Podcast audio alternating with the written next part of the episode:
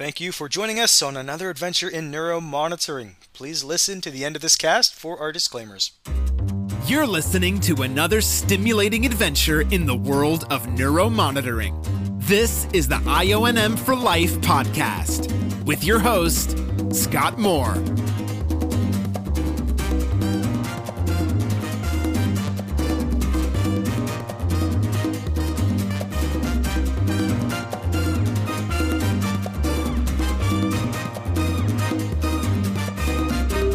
This is the IONM for Life podcast. I have the distinct privilege to be your host, Scott Moore.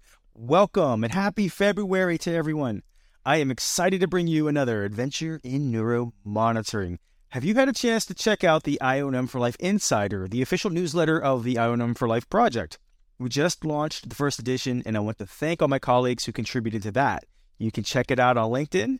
Just check my feed and subscribe. The link will also be posted up on the website. We're closing in on Valentine's Day, so I want to show the love to all the educators out there who are building up neurodiagnostic professionals. I recently had a great conversation with one such educator, Jennifer Legler, owner of Trusted Neurodiagnostic Academy. Trusted Neurodiagnostic Academy offers online programs and mentorship services for EEG, LTM, and neuromonitoring. Jennifer has a long career of investing in the neurodiagnostic community and has even served as expert witness in some legal cases involving neuromonitoring, so she has some valuable insights to share with all of us. Here's Jennifer. Tell me a little bit about yourself. I live in the mountains of North Georgia. I have been in IOM for 17 years now in the neurodiagnostic field. I always wanted to be a neurologist or a neurosurgeon. Those were my goals when I was growing up. I was going to be a doctor with a lot of cats. And life happened. And so when I was in my senior year, I was in physiology, and my professor had us do a lab where it was pretty much like what we do in the OR as far as EMG and making these muscles move. And he told me about IOM. And so I got into IOM and was basically given a little bit of education and then thrown in there and say, good luck. And if you need anybody, here's who you have to call. And a doctor asked me questions and I had no idea the answers to them. And I didn't want to ever be in that situation again. So started Trusted Academy, basically trying to not have techs in the same position I was in, not working as a neurosurgeon or a neurologist, but I have a life and uh, able to train other techs. Excellent. You, you make a great point. I remember when I first came into the field, and again, this was about 17 years ago now or so. Uh, yeah, it was just more or less like, okay, uh, follow me around, watch what I do. Yeah, yeah, yeah. that was it. That was it. And then and then they would put me in a case, and mm-hmm. somebody would be next door, and I was just expected to plug and play. Is what I was taught how to plug and play. Yeah, and the, a lot of that happened early in our in, yeah over the past few decades in our field, obviously, and uh, and again, and, and we didn't have the same level of formal education opportunities that we have now. Uh, there was wasn't even a lot of online material you could access. It's all more. No. I always call it the, the tribal wisdom approach to neuromonitoring trading. It's like just handed down by legend. It's like word of word of mouth. Like I would tell you, or we'd have we had this folder of dusty documents, and yeah, spinal cord was one of the papers that was in there. It was a big, you know, yellowed copy of that, dog eared and written on, and and yep. down and uh, generation to generation. yep, yep. I still have some of the books that I used when I was trying to study for my board, and you know they're the older editions, but they still hold the information that is pertinent. Yes. So, so I'm glad to see uh, organizations such as yours kind of popping up. So, Tell me a little bit about what Trusted Neurodiagnostic Academy does. So we provide um, foundation courses and board prep for EEG, LTM, IOM, and Evoke Potentials. We are starting a mentoring program next year for EEG and LTM, and then we'll roll it out for IOM. We also have a clinical EEG program that we started two years ago that's an ABRET recognized program so the students go through, it's a 14 month program. And then when they're finished, they are eligible to sit for their boards under Pathway 2. And then we're working on clinical IOM program. So now that I've said it, we have to finish it. so EEG is by far the biggest modality that we have. And I think it's because so many people are familiar with EEG and it's an awesome way to get into the field. And the field is so in need of EEG techs. And from there, they kind of realize this isn't just putting electrodes on a patient's head. There's so much more to that. And then a lot of them look at it as a career move. Absolutely. And I, I completely agree with what you're saying. I mean, I just was just recently working in a hospital up in New York and uh, they they really desperately needed more people for LTM, uh, and and just just even processing the uh, the 24 hour studies and things like that. They just oh yeah overwhelmed, and so definitely yeah. reinforcements. Yeah, and I I think um, especially when we have the people apply to the program, we explain to them that there's so much more room for advancement. It's a career; it's not just a job. That you can go as far or as little as you want to in the field. I think a lot of people are starting to realize that now that they also came out with the neuroanalyst credential and the LPM. I mean, that plays a big role in it. I'm actually working at a hospital getting my cases for my LPM. So I'll be sitting for my boards next year. So always learning. Absolutely. Always growing and stepping out of your comfort zone. There's always something yeah. more to learn. I mean, we're. That's it. My my last interview candidate uh, said uh, it was Lauren Feltz. She said every day is a school day. That's like yes, I like that. Every day, you be trying to learn something new every week at least. So let's say I'm, I'm coming in brand new to this field. Why would your company be a good choice for me to get my initial footing? A lot of um, smaller companies don't have the budget for an education director, or they can't afford to have somebody sitting in a classroom for six months to learn the foundations of it. They need them in cases. So, our program, we put together the foundation. We basically take ABRET's handbook that they come out with every year, and then we have to tweak our courses. And then that's what we build our courses on. So everything is pre recorded and they can access it at any time. So everything comes with a year subscription. We have a new learning platform that we rolled out last year. So now they can message the instructors anytime they have a question. There's four of us in the company and three of us are in IOM. We want to help people succeed because we don't want them to be in the same boat we were.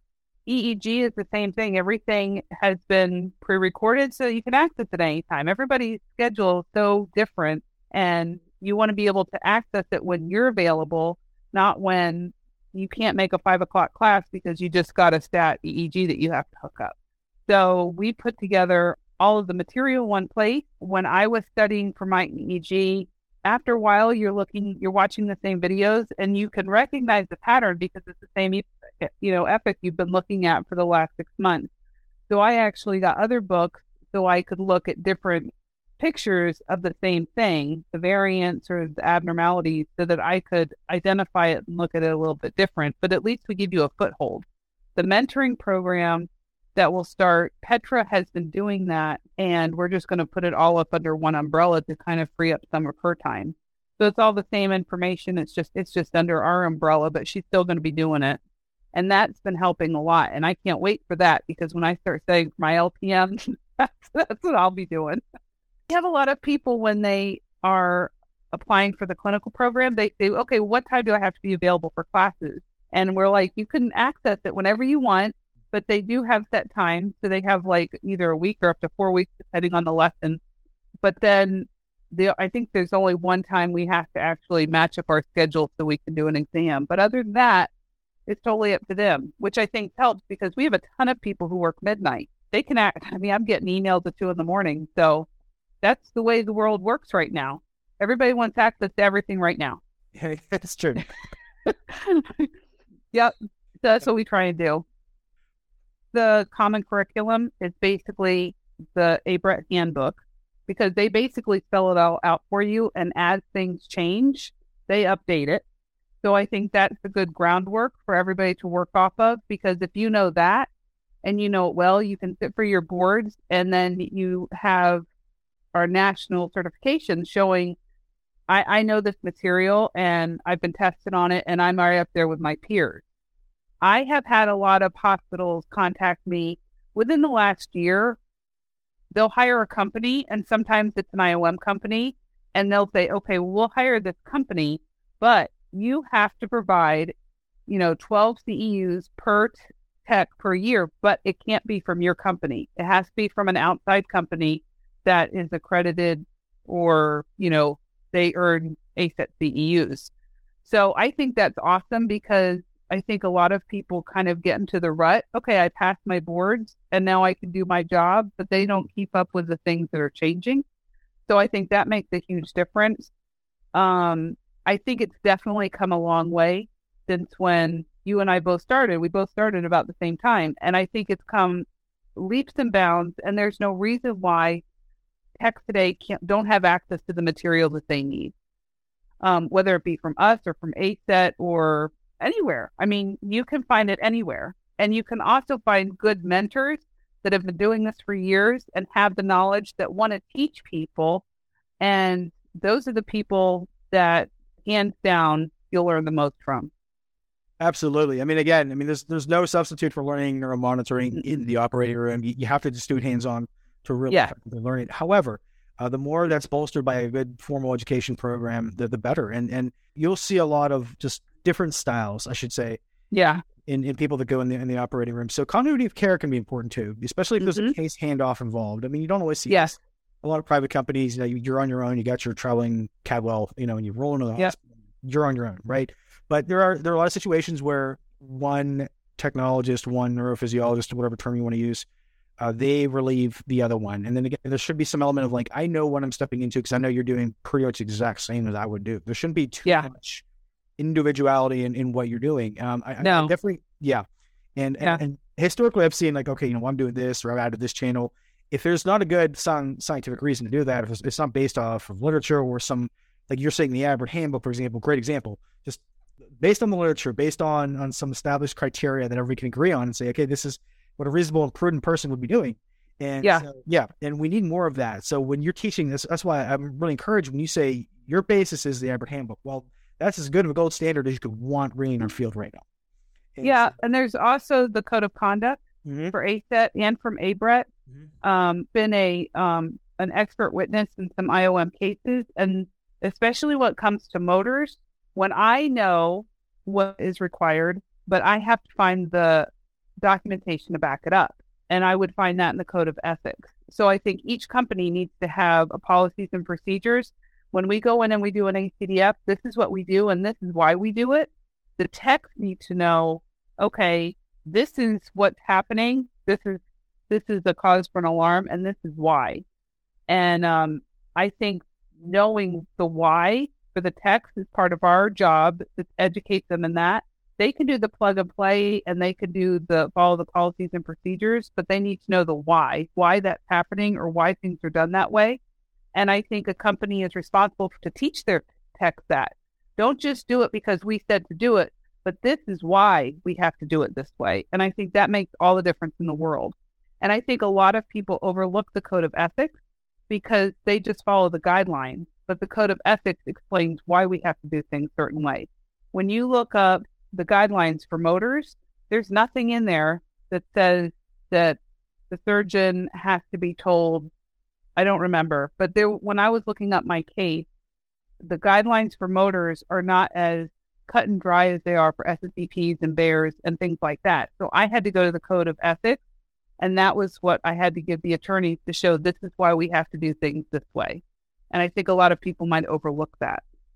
That's an excellent point. Um, and again, I mean, when we're aligned along uh, a policy procedures manual, code of code of conduct, uh, code of ethics, uh, again, we you know we, we stand on firmer ground when it, we go Mhm. through the providing of the neuromonitor service all the way up to knowing you know the, the surgeon's going to know the, the product they're getting, and we get even up to like you know God forbid the medical legal aspect of it. Like we know that there is essentially a, a established way of doing things, and and somebody should know that. And, Yeah. And, and I like the fact that yeah we have education programs like education programs like yours that are kind of basing off of that central uh, axis, so that's good. I think a lot of tech sometimes also get into they get into the mindset of they're going in and doing the job Mhm. and it's the same thing all the time and they probably don't have any bad outcomes. But I think sometimes they get lax and if something bad does come up, then I think they need to be aware that their actions it's an actual medical legal document and it's not just your shorthand. And I think sometimes they have to be reminded of that. And that's also part of the code of ethics. So there's there's a lot a lot involved, and we try and I wouldn't say to scare people, but just to let them know this is what happened to somebody else, and this is why this happened to somebody else, and this is what you need to do so you're never in that position.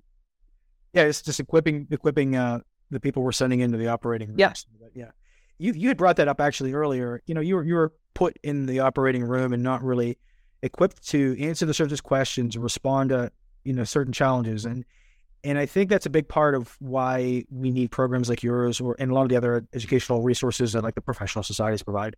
Mm-hmm. It's this idea that and and this is I'm a big proponent in trying to get more people engaged with the actual scientific literature tied in our field. So Yeah. you at least are equipped to, to you know when, when you're challenged and you will be challenged because you know our field is, is still has yet to really establish a seat at the table to the degree that we really need to more effectively do our job, more effectively walk in and say with authority that this is a situation that needs motors and not get you know, push back on it because we don't want the patient to move or, or you know what- Right. right. And uh and we're gonna need we're gonna need to be based off of good policy like you're saying and also just good understanding of, of the scientific literature and be able to back back it up and say look there's a paper uh, there's I can give you three papers uh, you know that say this is this is why we need to mo- do motors in these cases it's for the patient's benefit you know we need to we need to Yeah. find a balance with the anesthesia regimen that allows us to do that for the patient's sake for the surgeon's sake you know Yeah. And following along the same line, when I first started, and I don't know if you experienced the same thing, there were so many techs like us who didn't know what we were doing, and the surgeons were aware of that. And they would test me, you know, testing screws, and then they wouldn't have it on there. And they would wait to see what I would say. Or they would say, I would tell them there would be firing, and they'd say, What nerve root is that? I think that a lot of people were put in the same position, and some people looked for the right answers or looked for the knowledge to improve themselves and to make it a career. And some people, it's just a job and it's just a plug and play. And unfortunately, that's like that anywhere you go, no matter what kind of field you're in. And I think a lot of the surgeons, when you've worked with someone for a while, they know to trust you. So when you say something, they're going to listen to you. yes And um, that makes all the difference in the world. hmm Exactly. I've said this repeatedly. I've written it repeatedly in articles.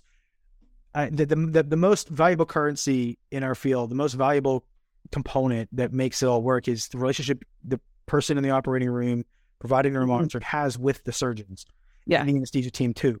But primarily with the surgeon to say, okay, you know, we have a change. Okay, the surgeon Yep. took this very seriously.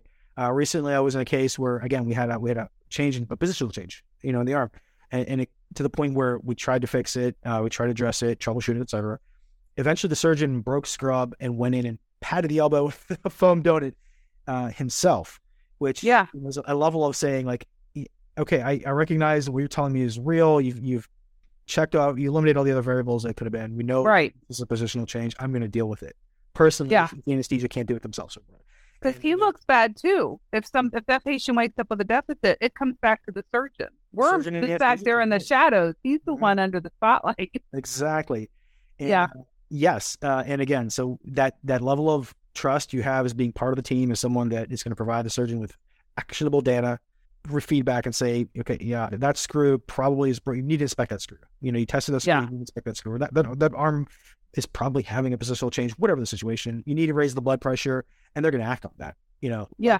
You know, they're at least going to factor it into all the decisions. You know, the factorials they have to make a decision and say, okay, we're going to act on this. I'm going to take it seriously. Yeah. At least, you know yeah, uh, rather than like, okay, you're just here for the check a box. Exactly. so I get cheaper malpractice insurance or whatever. Yeah. Yes, yes. Um, someone who was training me many years ago said something I that kept with me is like essentially you you act as a case historian. You're keeping a case log. You're keeping a chat Mhm. log with your oversight physician. That's a legal document. It's a legal Mhm. document, and basically it's establishing if you know what happened when, uh, with timestamp and, and and knowing. You know, it basically could prove that everyone was taking your data seriously. That you know, you, you basically alerted the surgeon. Uh, my wife, not that long ago, was she's in healthcare she was on, on jury duty for a medical case uh, randomly and uh, the one one of the take homes she took away is she said was if you didn't document it didn't happen Right. you're putting someone in a position to say that it didn't happen because it was documented you know Yeah. so you got to document the, important things and uh, and that's one of the things we do in the operating room Yeah. Important point Well, and that was one of the main takeaways I came with uh, one of the cases that I was the expert witness in, the tech did not document. And when she was deposed, she said, That's just my shorthand. That's not a document. And I'm like, No, that's the legal medical document. And you didn't put that you alerted the surgeon. It didn't happen. She had a communication with the online reader, but she never wrote down that she explained that to the surgeon. And that's where it came back. And I was like, but the problem was she's been doing this for years. So she's not somebody who's just walked in. I think it's just people sometimes get lax in it. And I think they need to re- remember every time you start a case, you need to put surgeon ordered and put that down, or surgeon declined and put that down, because that's going to cover your butt right off the bat. My team, we still um, work on the OR and train, and and I I drill that home. I gave them the cases. I'm like, you need to look at this because this is what happened to this person, and she's been doing a lot longer than you. And I think that um, opens the mind. Being in an expert witness status like that, like you were, and having those experiences, I think it's very valuable. I mean, uh, that I think it's that's that's a good resource to teach people from. You know, I, have been there, I've been at the kind of penultimate worst case scenario, and, and okay, when a case goes to trial, and and mm-hmm. this is how you can, this is what you need to be doing. You know, yeah. Um, do you have any? You have like any some I won't say tips or quick tips because you know this is a kind of a weighty, serious matter. But what you know, what do you from your experiences being an expert witness? What what do you recommend people do when they're in the operating room? If you want to, you know, protect yourself, your surgeon, uh, your company, whatever. Like, what are the things you need to be doing? I always start off with what the surgeon ordered. Make sure you tell them what the baseline is and that they responded. If you just put surgeon informed, you know, baseline's reliable and repeatable, but you don't put that he acknowledged or she acknowledged, then they could say, well, I'm never told that. Um, and I've worked with some surgeons that were just, I was just in the corner, like you said, to check a box, and he would, you know, just grumble something at me, and I would put it in quotes. and so that way, if anything ever came back, but I always, um, and like you said, we're the ones who are keeping tabs of what's going on through the whole case. The circulator is busy doing their own thing. Anesthesia's doing their own thing. We're the one who's doing, okay, well, we're putting the trial in now or checking the positioning of something. We're the ones who are documenting all that stuff that has to do with the case that nobody else is doing. And I think documentation is is the key. That that would be number one. Cover your butt. Because like you said, if you didn't write it, it didn't happen. Yeah, that's an excellent point. I, I think well said. I mean, uh, I think it's something I would love people to have as a take home. So, what's maybe one big change you'd like to see in the field of neuromonitoring over the next five years? Well, we've talked about national registry. I mean, they've been talking about that since since forever. I was asking about that, that too. yeah, I think that that would add a lot of weight to our field. I think a lot of people just see us as tech and you know, we're there in the corner and hopefully we keep our mouth shut. And when we don't, things usually go bad. But I think that if we had a national registry, people would look at us the same respect as a profession as they do for other positions in a hospital. And I think also it would keep us to have the bar high. Yes, I like that. Uh, I agree with that. I keep thinking of this as like a, a powertrain. You know, what's really going to establish us, like if another field like imaging, nursing, obviously mm-hmm. anesthesia. Uh, yeah. What, what's part of the powertrain that you know one part pushes another part, pushes another part, and, and, develops the best patient care at the end of the day, where we show up and people know who we are, we're legit. Yeah. The patient, like I mean, I want, I, I mean, I look forward. I always tell people my, my ultimate goal with neuromonitoring is a day where uh, a patient shows up in clinic for the pre-op clinic uh, visit, and surgeon says, "Oh yeah, so we're going to use this company's hardware, uh, and we're going to put screws in your back." Like, okay, yeah, I'm kind of familiar with that. And uh, you know, obviously we'll have anesthesia, and they obviously know what that is. You know, we'll take X-rays, and that is. So like we're going to use neuromonitoring. Like, oh yeah, good, okay, good, yeah. You know, and just that's just part of the plan. It's part of the you know, yeah. the workflow. You know, not just yeah. hey, what's that? like when, exactly. when someone, someone shows up in the pre-op holding area, and a patient's like, you know, okay, you know, everyone's coming at me, and here's neuromonitoring. Hey, we're going to be in the operating room. We're going to do this to you. oh yeah. my goodness, yeah, and, and it's good that we have that pre-op discussion with the patient. Trust me, it's that's very important. But it shouldn't be their first exposure to what we do. You know, it's a bad time to make a first impression. You know. Yeah, and I think a lot of that falls on the physician office So um, the physician we work with, they're very heavy into neuromonitoring and they explain everything ahead of time. So that is a huge help. And plus, they usually meet us when we're doing the nerve conductions before the study. I definitely think that that would bring us to the next level. I agree with that. I agree with the licensing. I like the badges that uh, uh, ASET has been has been putting on. I saw you have got like three, obviously three of them on it. It looks yeah, nice. working on number four. yeah, exactly. Good luck on that. It's great. But that's a testament. You're a testament to this idea that like, okay, we got to keep, we got to keep growing and working and, and, and learning and, and, taking on the new challenge. Right now, I'm taking their leadership course at ASET. I'm like about roughly you know three quarters of the way through that one and uh, working on my homework assignments when I get, get time. But but I, I I do like the fact that we're just we're all constantly we you know I mean we need to see ourselves again not as a bun pusher but as medical professionals that you know and they always keep learning. Doctors keep learning. Nurses have to keep learning. Anesthesia keeps learning. So do we, right? And uh, and and we have companies like yours and programs that you put out there. I mean, there's there opportunities for people to, to keep sharpening their skills and, and getting better and learning new things. Learn the skill set you need before you need it. You know, you know, ride the wave, don't get pushed by it. Learn the, the, the skill or you know, move into new territory, move out of your comfort zone before someone pushes you out of it. Yeah. Mm-hmm. And a lot of physicians and doctors if you explain to them what you're doing, we have a new neuro, uh, neuro, uh, neurologist at the hospital, and I was explaining to him that I'm working towards my next registry. And he's like, Hey, you ever have any questions? You ever you need any help with anything? Let me know. Because they know that you're not just doing the bare minimum, but you're actually trying to better yourself. And I think that makes a big difference. surgeons would be the same way. They're looking at an x ray and looking at something and say, Well, can you point that out to me? Why is that such and such, especially if you're new in the field and you're not used to looking at x rays. And everybody looks at it and they're like, oh, yeah, well, that's obvious. And you're like, sorry, I don't see that. Can you show me what you're looking at? And a lot of people, surgeons that I've worked with, I can only think of two really that I've worked with over the years that just did not want to help teach anything. They just want to go in there, do the job, and go home. But a lot of them are very excited when somebody asks questions and then they can expound on something and explain why you have to do something the way you have to do it. And I think that makes all the difference too. I agree. I agree. Absolutely. And that could be one of the mentors that you would have new in the field. It doesn't have to be another tech. Yes, exactly. I mean, and again, it's not to say you can't have more than one mentor. And right. I, I like that idea of you know reaching out, making connections, and saying you know learning something new. It's okay uh, and I want people in our field in particular, healthcare in general, we always have to be like, okay, so everyone makes mistakes, you know, God forbid they be a serious one, but you know, you know, how many years I've been in my field, I'm plugging my, my PTNs backwards and I know, right? you have to turn, you have to turn like the way the patient is, you know, which side's the left and which is the right. Yes. I said that. No.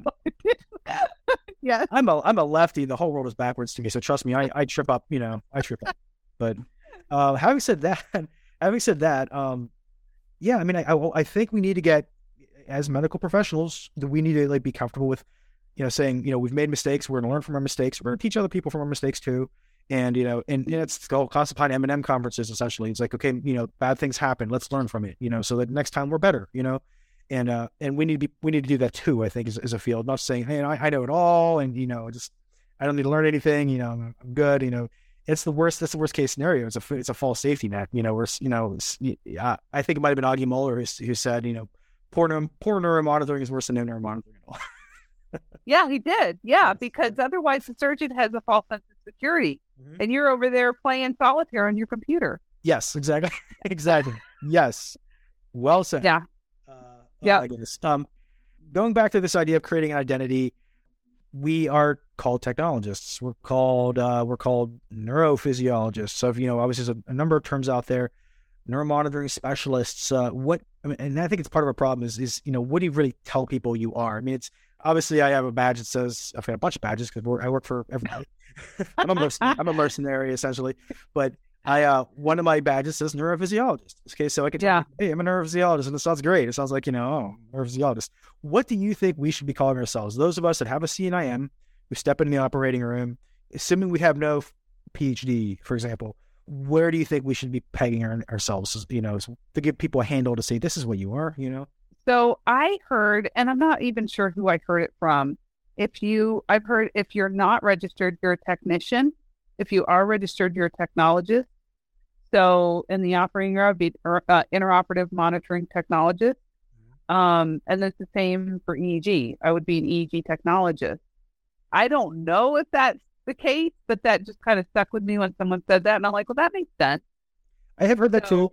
Uh, years ago, I've heard that. That was kind of the understanding that you know, technologist was, and I, I think I looked this up at one point. Um, but the technologist essentially s- assumes you have a certification that is widely recognized in your field as the gold standard. So, see Yeah. right now, for example. Yeah. What's your thoughts on neurophysiologist?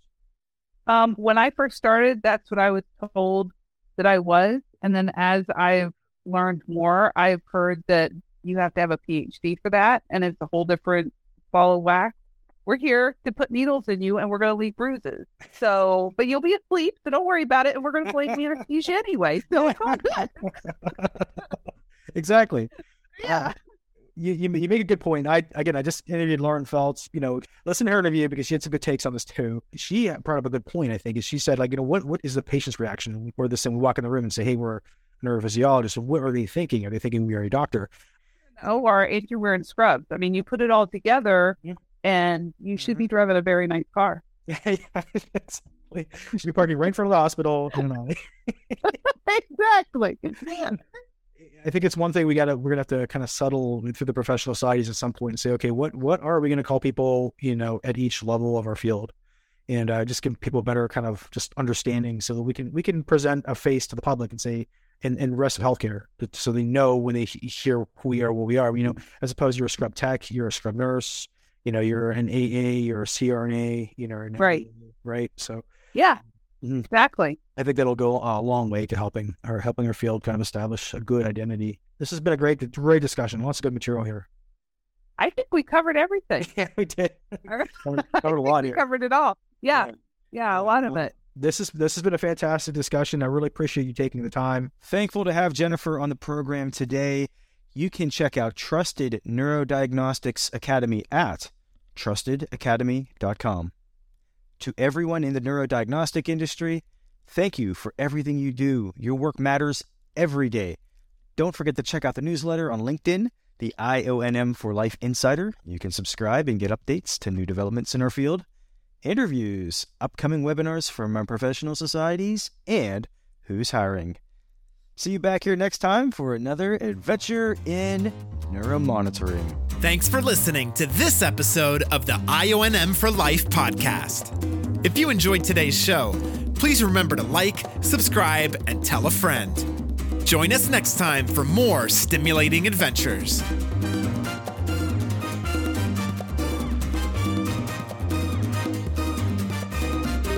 This podcast is not affiliated with any medical device or neuromonitoring company. At the present time, the IONM for Life podcast does not accept any advertising money.